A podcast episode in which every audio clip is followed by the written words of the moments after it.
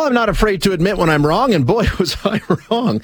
Came on the air yesterday and told you I fully anticipated that the Prime Minister would end up calling an inquiry into this situation around uh, Chinese interference in Canada's federal elections. Uh, he got in front of the microphones yesterday, and no. He's, now, listen, qualifier. He will, eventually, I think. He will. I can't imagine um, that he'll just continue to say, "Oh no, nothing to see here, nothing to see here," because the calls will continue to come, and they'll start coming from inside the house, as they say, uh, and then he's going to have to respond. I think, I think, um, just in the interest of transparency, but uh, we've ta- we've covered this story quite a bit, and you know we've gone through the the myriad of ways that um, Global News and Globe and Mail have both reported related to CSIS documents that they had had access to and through anonymous sources that spoke to them about what national security uh, officials had told them.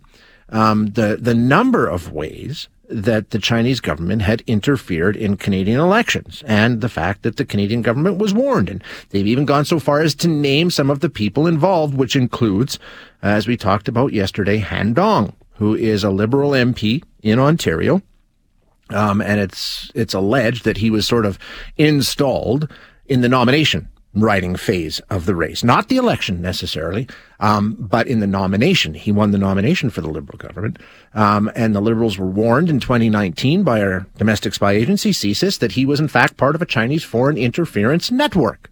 So, Prime Minister was talked about, asked about that yesterday. What's the deal with Han Dong and his nomination race in 2019? I want to make everyone understand fully that Han Dong is an outstanding member of our team, and suggestions that he is uh, somehow not loyal to Canada should not be entertained.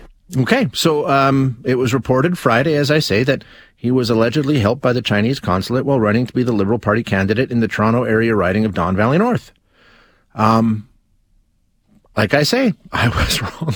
I fully anticipated that we'd have an inquiry called yesterday. I still think we will eventually, but it didn't happen yesterday. We're going to chat now with Phil Gurski. Phil is president and CEO of Borealis Threat and Risk Consultants, also a former strategic analyst with CSIS. Uh, Phil, thanks so much for your time. I appreciate you joining us today.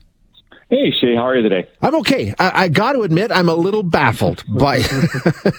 um, no, everything's fine. We don't need an inquiry. I mean, th- that seems to me like absolute insanity based on what we've heard. Are you surprised that the prime minister is being resistant to this?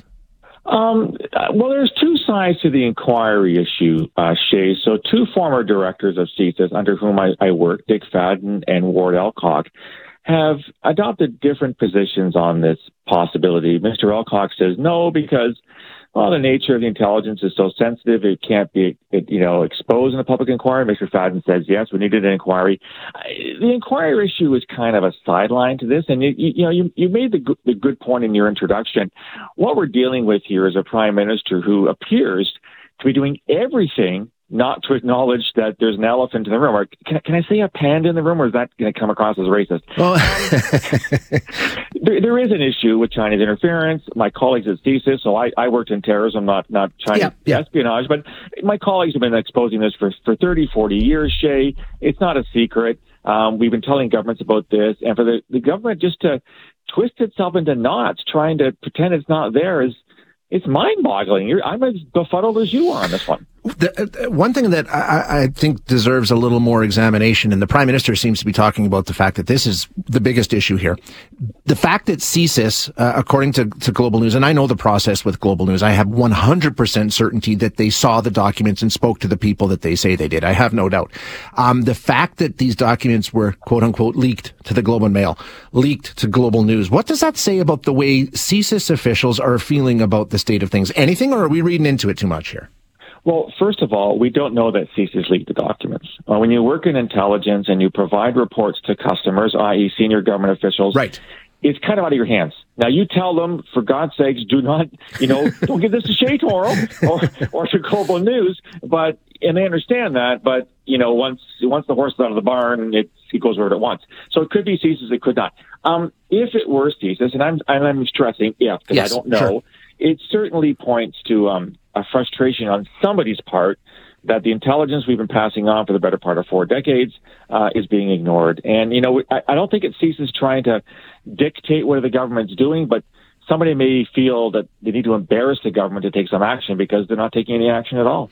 So when we talk about the uh, specific instance, or not the instance, but maybe the long history of uh, the Chinese government interfering, like you say, it's been going on for decades. So, so how does that investigation get started? Where does it go? Is this followed up by a complaint, or is this just natural intelligence gathering? Like, how did we get to this point? Do you think? Well, CSIS has a mandate under its legislation to look at four primary threats to national security. They're outlined in Section 2 of the CSIS Act, which dates back to 1984. Some have said we need to review, review that, maybe, maybe not. But the point is, is that what we call foreign interference, it's, it's kind of akin to foreign espionage, but a little bit different.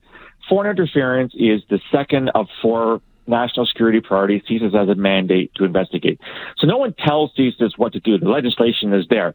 So we have investigators, we have people on the ground working, we collect intelligence on these four priorities. And so what I'm going to surmise happen is that in the course of normal investigations, now bear in mind, CSIS is an intelligence organization, sure. not law enforcement. We don't collect evidence. And we also have a lower level of um, ability. Ours is reasonable grounds of suspect, yeah, yeah. reasonable grounds of belief. So they they collected intelligence. They found that China China was mucking about in our ridings, and they collected it. They verified. They they corroborated. They confirmed it and they wrote it up for government uh, ministers. It's as simple as that. And I'm, I'm, wondering, and maybe you can give us some clarity around how CSIS operates, because people are saying, well, wait a minute. If, if, we've got evidence here, if CSIS has collected evidence that the Chinese consulate was repaying um, Chinese nationals for political donations, that's illegal. Somebody needs to be held to account. We've got diplomats saying they interfered. Uh, they need to be prosecuted. What's CSIS's mandate? You collect the evidence, then you report to government, and then is it up to government? Is it up to prosecutors? What's how does the next step happen? What authorities does CSIS have on this file? Uh, zero. Uh, okay. It's an advisory body. So again, it collects intelligence. It's not collected an evidentiary standard, which means it can't be used in court. It, you know, Shay, the way I put it is CSIS is nudge, nudge, wink, wink. Something is amiss here. You might want to look at it. And here's the information we have. Normally what happens, and I'll go back to my terrorism days, yeah. CSIS finds out about something happening. Uh, we kind of say nudge, nudge, wink, wink to the RCMP the RCMP starts its own independent, not parallel, independent investigation, collects evidence. Once it gets enough evidence, it makes the arrest, makes the charges, and we go to court. So in the case of Chinese diplomats, if we say, you know, Chinese diplomat A, B, or C is doing something, we tell the government, the government has to decide, okay, do we PNG, declare them persona non grata? What else do we do? But no, CSIS can't tell the government what to do. It just says, here's what we know about this. Now the ball's in their court. Okay, so when the prime minister says we don't want CSIS telling us who should be, you know, brought into our political party and who should win nominations, um, that's that's what CSIS does. CSIS says this person, and that's the reporting that we've heard is CSIS said this guy's been compromised. You shouldn't be signing his nomination papers. That's within the scope of CSIS. Yeah, but the prime minister is twisting this Shay. We're not telling the prime minister or the Liberal Party or the people of Canada not to allow so and so to be an MP. All we're saying is that our intelligence indicates this person's been compromised. He's been, you know, influenced or whatever by the, the People's Republic of China, by the Communist Party, by Chinese intelligence. Again, we're not saying fire him, whatever. We're just saying here's what our intelligence shows. You need to make the decision on what the appropriate action is. So the prime minister is really dodging this one. What, he, what he's also doing, Shay, is he's putting the blame on CSIS. Mm-hmm. You guys yes. figure out the leak and the media problem. Yeah, it's your problem. It's not mine. Well, with all due respect, sir, that's why you have an intelligence organization to provide you with intelligence. If you choose not to read it or ignore it, that's not our problem. That's your problem. Um, in terms of our election, and, and like you were saying, Dick Fadden was talking about this with Mercedes Stephenson on the weekend, saying, you know what, we don't want to throw out our election. We're not saying the entire election was compromised, but there are legitimate questions here, especially at a riding level, Phil. You're right, and and that's and it, this is what the intelligence is showing that you know there were irregularities in the sense that we had foreign parties that let's face it, Shay, China's not our friend, right? Yeah, they're not sure. they're not part of the Five Eyes, they're not part of NATO, they're not part of the Western world. That it seemed to have with quite I would say incontrovertible indications. I won't call it evidence, but information that they did this. Um, yeah, like why is, is not more more action being taken? This is not in our interest. Whether or not it actually turned a riding is irrelevant. The point is, is that they made extraordinary efforts to do so. They thought they were going to affect the election to, to get, you know, return candidates that were in their favor. Whether they succeeded is kind of besides the point. The fact that they did it is, is the main issue here, and that's what's not being addressed. Which is so he's saying, well, elections weren't affected. Who cares? We've, we've demonstrated that a foreign power, you know, right in them. That's the issue. It doesn't matter how much they interfered, how successful they were. The fact was, we've documented that they have interfered, at least to some level, and that needs to be stopped immediately. So the question is, Phil, do we have to get to some sort of an investigation, some sort of an inquiry? I mean, can he really just keep kicking this can down the road? Do you think? Well, he's done it so far. He has. Um, I mean, who knows? i have never ceased to be surprised what politicians are capable of doing in our country. Um, I think the pressure is building from a lot of fronts. We even see the NDP, for Lord's yes, sake, saying yeah. there has to be an inquiry, and he's he's he's the partner in Parliament that he's relying upon for his government that, that, that won't fall because it's a minority government. I think eventually we'll get some kind of action. Um, I don't know, Shay. I'm normally an optimist on, on life, um, but to see significant action, we saw you know a ban on TikTok. Yeah. Ho hum. Who cares? I mean, really, is this the problem? No. The problem is you have Chinese diplomats paying off Canadians to vote a certain way. I don't know. Uh, maybe we'll have a conversation a month from now, Shay, and everything will be resolved and it's all you know sunshine and unicorns and rainbows. But I'm I'm not that optimistic. Well, maybe it'll be a little bit better, but we'll book it. We'll, we'll do this again in a month and see where we are. Thanks, Phil. Hi, it's Shauna, and I might be a bad parent because my kids think french fries are vegetables. Hey, it's Ryan, and I might be a bad parent because I went out for wings when my wife was in the hospital after giving birth. Johnny here. I might be a bad parent because in my house, the tooth fairy gives pocket change. But we're not alone. Len emailed us and said his six year old daughter's Tarzan moment going from love seat to La-Z-Boy by curtains made him more proud than any dance recital. and Andy left his two year old at the rink. All right, guys, I'm sure we're not alone. Like Andy's kid.